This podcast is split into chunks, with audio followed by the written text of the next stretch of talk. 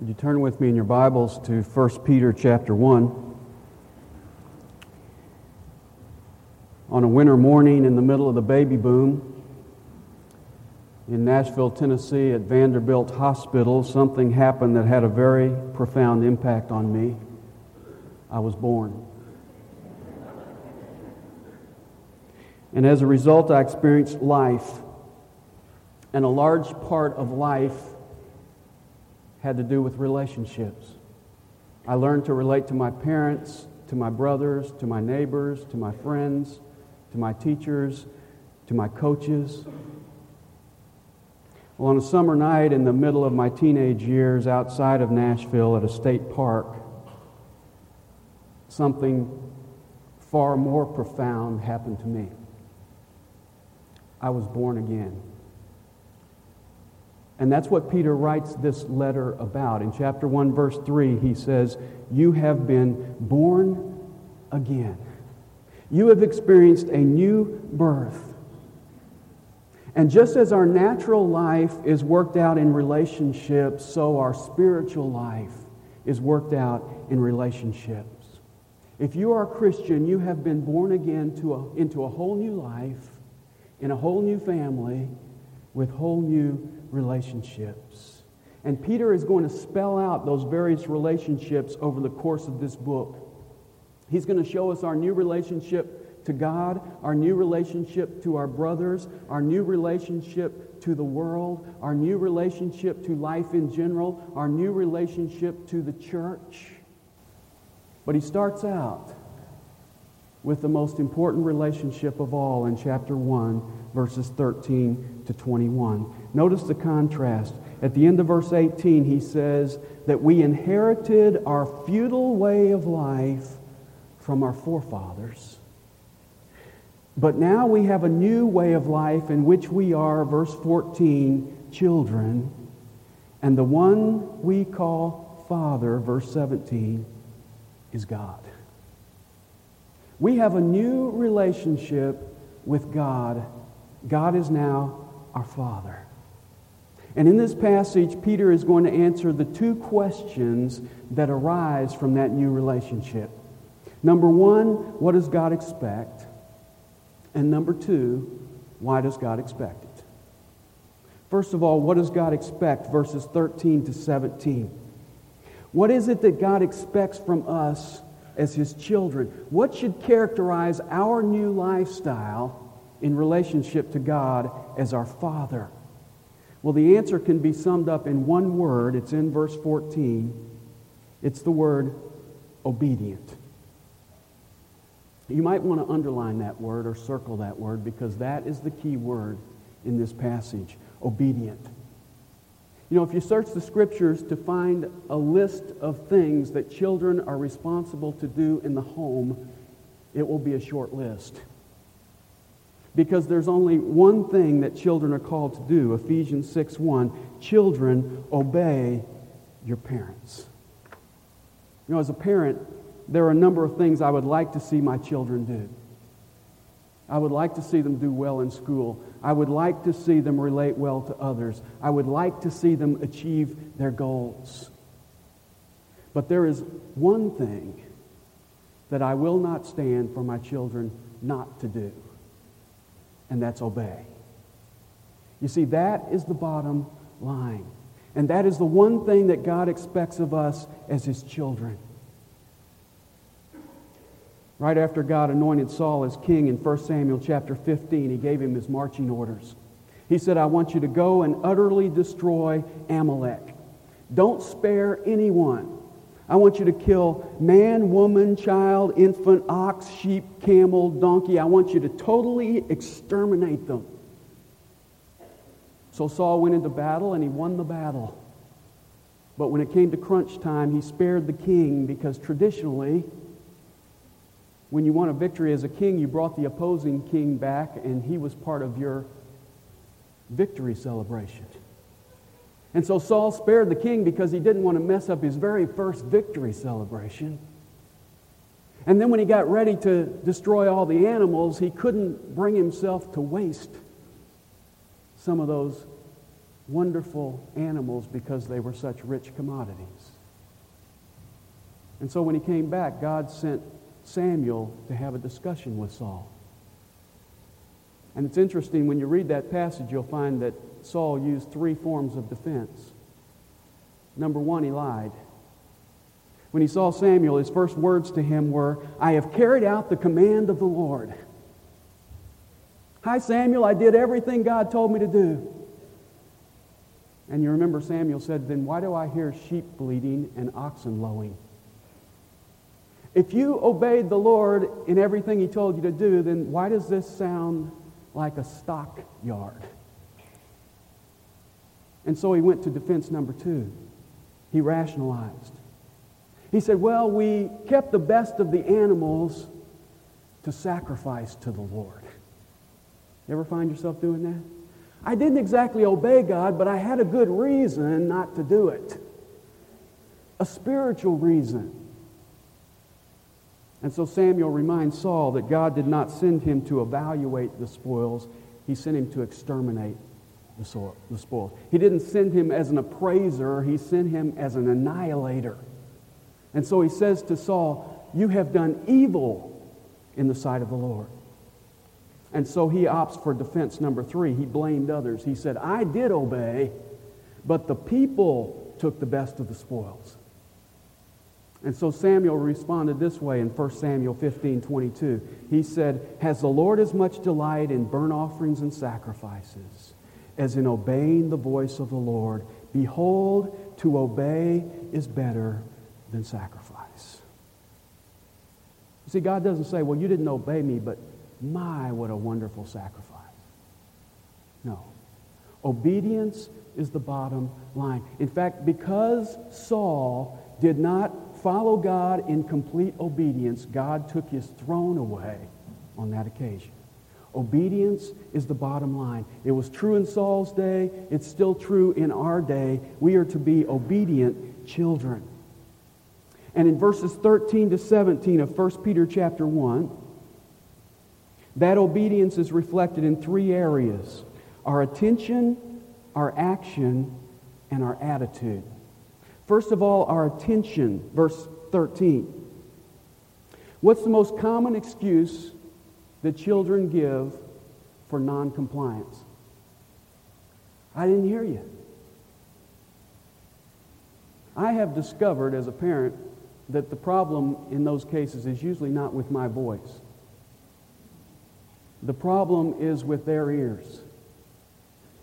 You see, if we are going to be responsive in obedience to our Heavenly Father, we have to be attentive to what He's telling us. Now, how do we become more attentive to God? Well, He tells us three things in verse 13. First of all, He says, "Therefore, gird your minds for action," or literally, "gird up the loins of your mind." Now, in the first century, robes were in, and they wore robes that were loose and long. They were great for warmth. They were kind of like wearing a blanket, but they weren't very good for action. Next time you go to a wedding, just watch the bridesmaids in their long formal dresses running after the bouquet. You see, those long formal gowns are great for standing in.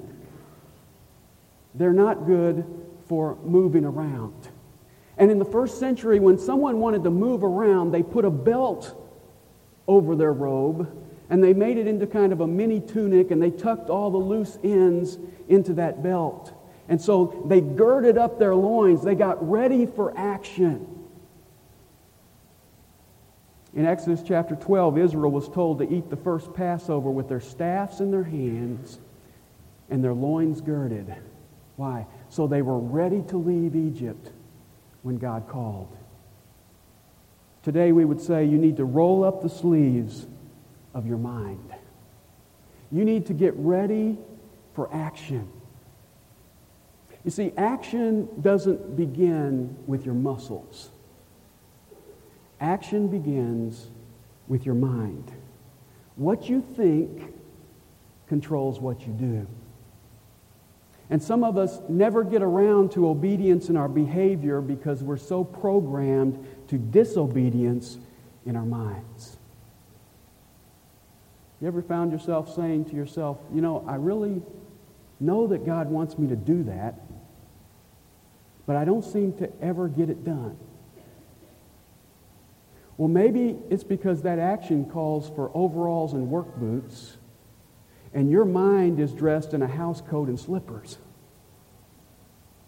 You see, we are to gird our minds for action. Now, how do you gird your mind? Well, Ephesians chapter 6 and verse 14 says, the belt is truth. We are to allow the Word of God to renew our minds. We are to take every thought captive to the obedience of Christ. We are to allow the truth of God to be the place where we tuck in all the loose ends that we keep tripping over, and we get ready to obey. I was up at the university last Saturday watching my son run track, and I paid special attention to the starter. He holds a gun in the air, but before he fires the gun, he says, on your mark, get set, bang. See, if we're going to obey God, we need to get on our mark. We need to get set. We need to be in the starter's block mentally so that we're attentive to his commands. And then the second thing he says in verse 13 is, keep sober in spirit. Now, there are several Greek words used in the New Testament for sober. This particular word means to be free from the influence of intoxicants. Now, obviously, we need to apply that literally. It's hard to be under the control of God when I'm under the control of alcohol. But you know, alcohol is not the only thing we need a sobriety test for, because there are other intoxicants that can put us into a spiritual stupor. Ever heard anybody say he's drunk with power? Well, if we have too much of a lot of different things, they can affect us that same way. Money, possessions, career, reputation, authority, importance, entertainment, sports. When we overindulge in any one of those things, they can cause us to lose our spiritual focus. They can cause us to become blurred in our spiritual vision. You know, I got caught up in the St. Louis Rams accomplishment this year, and it was especially exciting to me, the clear Christian testimony of their quarterback, Kurt Warner. But you know, if we get overindulged in something like that, it can be spiritually intoxicating. A couple of days before the Super Bowl, I happened to open the obituaries, and I saw someone I knew in the obituaries. You know what my first thought was? It's too bad he died before he got to see the Super Bowl.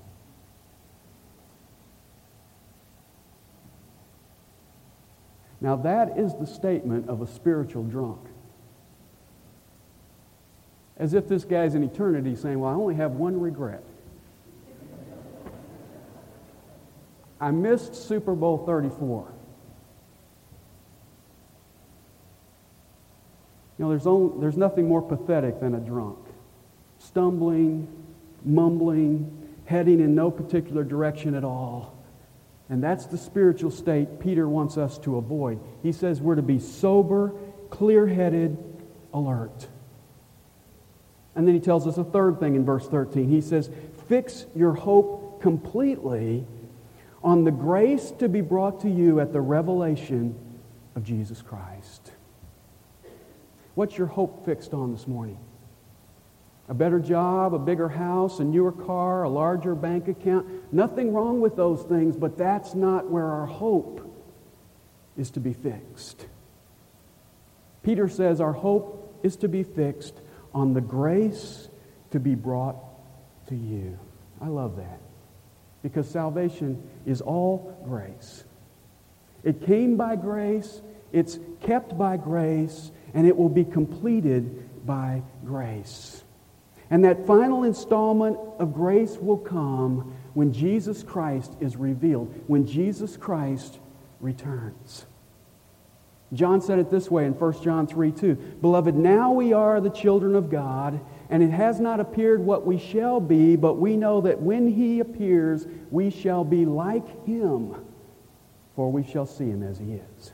We are right now the children of God, but we are walking through this world incognito because we look a lot like everybody else. We have been changed inside. We are still waiting to be changed into the likeness of Jesus Christ, and that will happen when he comes. Now, if you knew that when Jesus Christ returned, you were going to be changed to be just like him, wouldn't you fix your hope on his return? And not just, well, I'm sort of hoping. Peter says you're to fix your hope completely on the grace that's coming to you when Jesus is revealed. Not 50%, not 80%, not 95%, completely, totally, absolutely. Christians are to live in the future tense. I love working with engaged couples because they make all their plans in light of their future marriage. Well, guess what? You're engaged. And we are waiting for our bridegroom to appear, and we should be making all of our plans in light of that coming marriage. You see, hope is the prelude to obedience. 1 John 3:3 says, everyone who has this hope fixed on him purifies himself just as he is pure. If I am longing for Jesus, I will be living for Jesus. Bob and Wendy invited us over next Sunday for Easter lunch. And right after she invited me, Wendy said, well, what kind of pie do you want? And I said, I want lemon meringue. Now, she makes meringue that looks like the snow-covered peaks of Colorado mountains. I have my hope fixed on that lemon meringue pie. And I want to tell you something. It's going to affect the way I eat lunch. You see, I'm not going to be eating lunch thinking, I hope I get dessert. I'm going to be eating less lunch because I know that I'm getting lemon meringue pie. You see, outlook determines outcome. Abraham had his hope fixed on a heavenly city, and he walked in faithfulness to God. Lot had his hope fixed on some fertile land over by Sodom, and he walked in failure. You see, obedience is expressed in our attention. Are you prepared for action? Are you sober-minded? Is your hope fixed completely on the grace that's coming to you when Jesus returns? Secondly, obedience is expressed in our action, verses 14 to 16. How should we act? Well, Peter answers that first with a negative and then with a positive. The negative is in verse 14. As obedient children, do not be conformed to the former lusts which were yours in your ignorance. The other day I heard Janis Joplin singing on the radio, I'd trade all of my tomorrows for one single yesterday. You know, it wasn't a few days after she recorded that song that she traded all of her tomorrows for a heroin overdose. And Janis Joplin and Jimi Hendrix, who did likewise, are kind of the icons of the late 60s, early 70s, which is why I stand around and scratch my head today when everybody seems so nostalgic about the 60s and 70s today. I saw the other day where The Who is going to have a reunion tour. Well, 30 years ago, The Who sang, I hope to die before I get old. Now they're old. And they're going to help us remember the good old days. In fact, last year they tried to have a reenactment of Woodstock, peace, love, music. had to call in the National Guard because it broke out into a riot. Listen, as Christians, we have no reason to be nostalgic about our past. Those are not the good old days. These are the good new days. What is it that characterized our old life? What is it that characterized our life BC, before Christ? Well, Peter points out two things in verse 14. Number one, he says, it was a life of ignorance. We were totally ignorant about spiritual realities. Someone came up to you and said, I'm saved. You would say, saved from what? The other day I heard about a school teacher who passed up free tickets to take her class to Romeo and Juliet. The reason she gave was because that play didn't model a lifestyle of choice. All the models were heterosexual relationships. It was just too normal. You say, does that surprise you? No, it doesn't surprise me. It disappoints me, but it doesn't surprise me because she's ignorant. She is spiritually illiterate, and so was I, and so were you. And then the second thing he points out is our lusts. We were driven by our selfish desires for pleasure, possessions, prestige, privilege, power. The question we asked was not, is it morally right? The question was, does it feel good? The question we asked was not, does it please God? The question was, does it satisfy me? And Peter says, that's not the way a child of God is to behave. We are not to conform to our old lifestyle. You say, well, then what are we to conform to? Well, that's the positive in verses 15 and 16. But like the Holy One who called you, be holy yourselves also in all your behavior, because it is written, you shall be holy, for I am holy. You know, children tend to imitate their parents. We have a picture of Lindsay when she was little, and she's dressed in my hat, my sweater, my boxer shorts, my pants, and my shoes. I have that picture hanging in my office because it reminds me that she's watching me and she's imitating me. Children tend to imitate their parents. And as God's children, we are to imitate our Father. And what's the attribute that Peter singles out that we are to imitate him in? Holiness.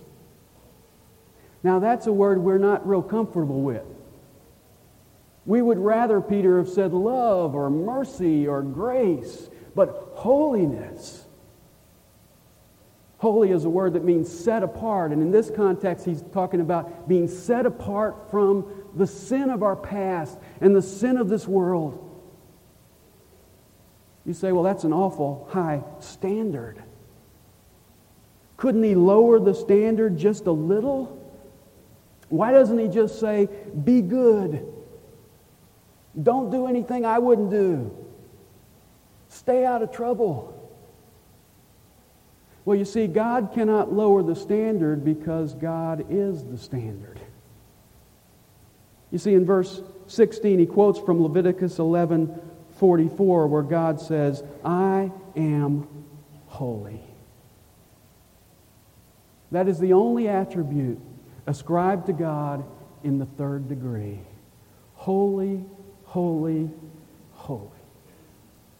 And Peter is simply saying, since we are his children, like Father, like Son, our Father is holy, we ought to be holy. Our hope is fixed on one day being like him. What will that mean? Being holy. Our actions ought to be directed toward right now becoming like him. What's that mean? Holy. See, Lindsay doesn't fit into my shoes, but that didn't stop her from trying them on. And I don't fit into God's holiness, practically speaking, but that shouldn't stop me from trying it on. Obedience is expressed in our action by not being conformed to our former selfish lifestyle, but rather by being conformed to God's holy lifestyle. And then thirdly, our obedience is expressed in our attitude, verse 17.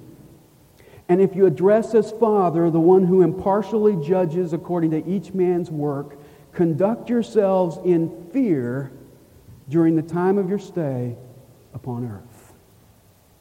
What is the attitude that children ought to have toward their parents? Well, Leviticus 19:3 says, every one of you shall fear his mother and his father. Now, if that's the attitude I'm to have toward my earthly father, how much more am I to have that attitude of fear toward my heavenly Father? I grew up in a family with three boys.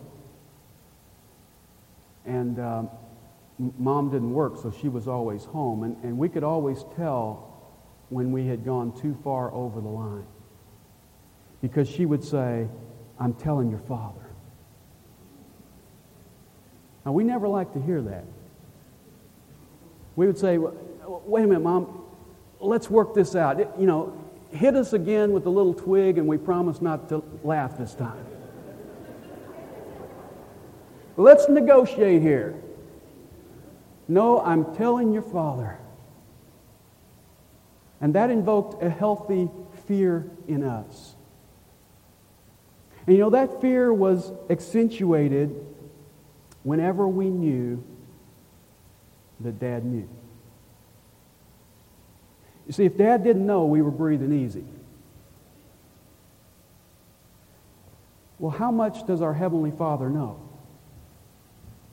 Well, Peter reminds us in verse 17 that the one we call Father is the judge of the universe. And he's not like Judge Judy. He's impartial. He's not swayed by appearance or impression, and he's thorough. He's not looking at intentions or listening to excuses. He's looking at your work.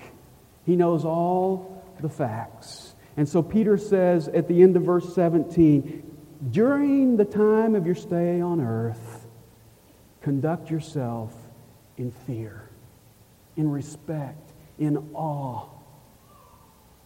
You see, when it comes right down to it, you are motivated by one of two things. Either the fear of man or the fear of God.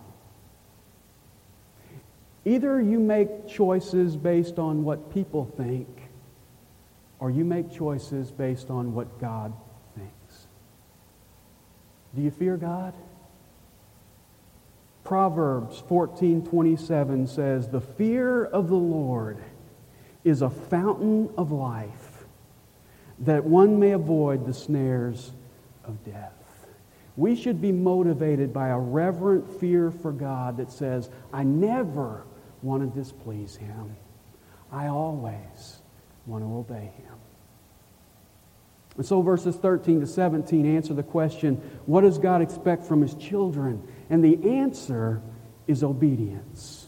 In our attitude, girded up our loins for action, sober in spirit, our hope fixed on Christ's return. In our action, holiness. In our attitude, fear. And then the second question he answers is, why does God expect it in verses 18 to 21? When you tell your kids to do something, what's the first question they ask? Why? Take out the trash. Why? Mow the lawn. Why? Well, Peter seems to understand that. He tells us what we're supposed to do as children, and then he follows that up by answering the question, why? And that question comes out in verse 18, or that answer comes out in verse 18. He says, knowing. I've told you what to do, now here's why, because you know some things. And what he's going to spell out in these few verses is all about our redemption. And I just want to pick out four quick things about it. Number one, the need for redemption, verse 18. Knowing that you were not redeemed with perishable things like silver or gold from your futile way of life inherited from your forefathers. We inherited a way of life from our forefathers. Our father, grandfather, great-grandfather, all the way back to Adam. And Peter says that way of life is futile. It's empty. It's useless. The Bible doesn't have many flattering things to say about our life apart from God. You see, though physically speaking you may be strong and healthy and busy, spiritually speaking you have no pulse because you're dead in sin, you're dead toward God, you have absolutely no relationship with Him, no pulse, and you have no purpose because He said back in verse 14, you live in ignorance, you don't understand what's really going on in this world. So you have no pulse, you have no purpose, and you have no promise because you're heading for eternal judgment. Now, I would say that's a pretty futile way of life. And the problem is we have no resources to ever change it.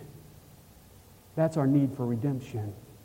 And then secondly, I want to highlight the price of redemption, verse 18. Knowing that you were not redeemed with perishable things like silver or gold from your futile way of life inherited from your forefathers, but with precious blood as of a lamb unblemished and spotless, the blood of Christ. That word redeemed means to set free by paying a price. It means to be released by the payment of a ransom. It was a word used in that day of slaves on the slave market who were purchased and set free. They were ransomed. That's what happened to you and me. In the note left in the Ramsey home for Jean-René Ramsey, the ransom price was set at $118,000. Did you ever wonder how much you would be worth? I guess that explains why I was never kidnapped. But what did it cost God to ransom you? Well, verse 18 says there was no dollar figure because money couldn't pay for it. Couldn't be paid for with anything perishable. When I go shopping with my wife and she comes out of the dressing room with a dress on, she always says, "Do you like it?" You know what my first question is? How much does it cost? And if she says to me, "Don't ask," then I always say, "Well, you know, it really doesn't look that good."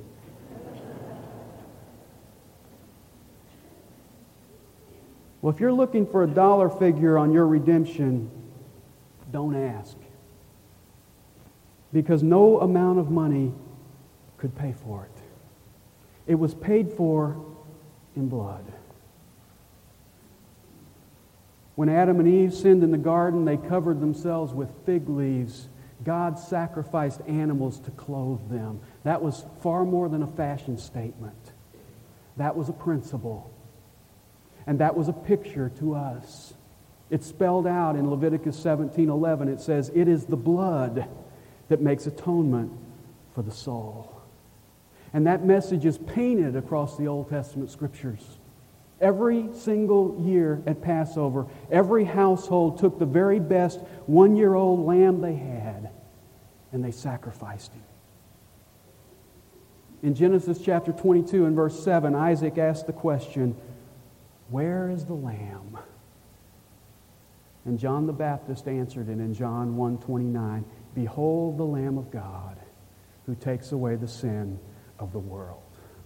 The precious blood that paid for our redemption was the blood of the unblemished and spotless Lamb of God. Or as it says in verse 19, the blood of Christ. And that's why throughout eternity, Revelation 5:12 tells us the redeemed will sing, "Worthy is the Lamb."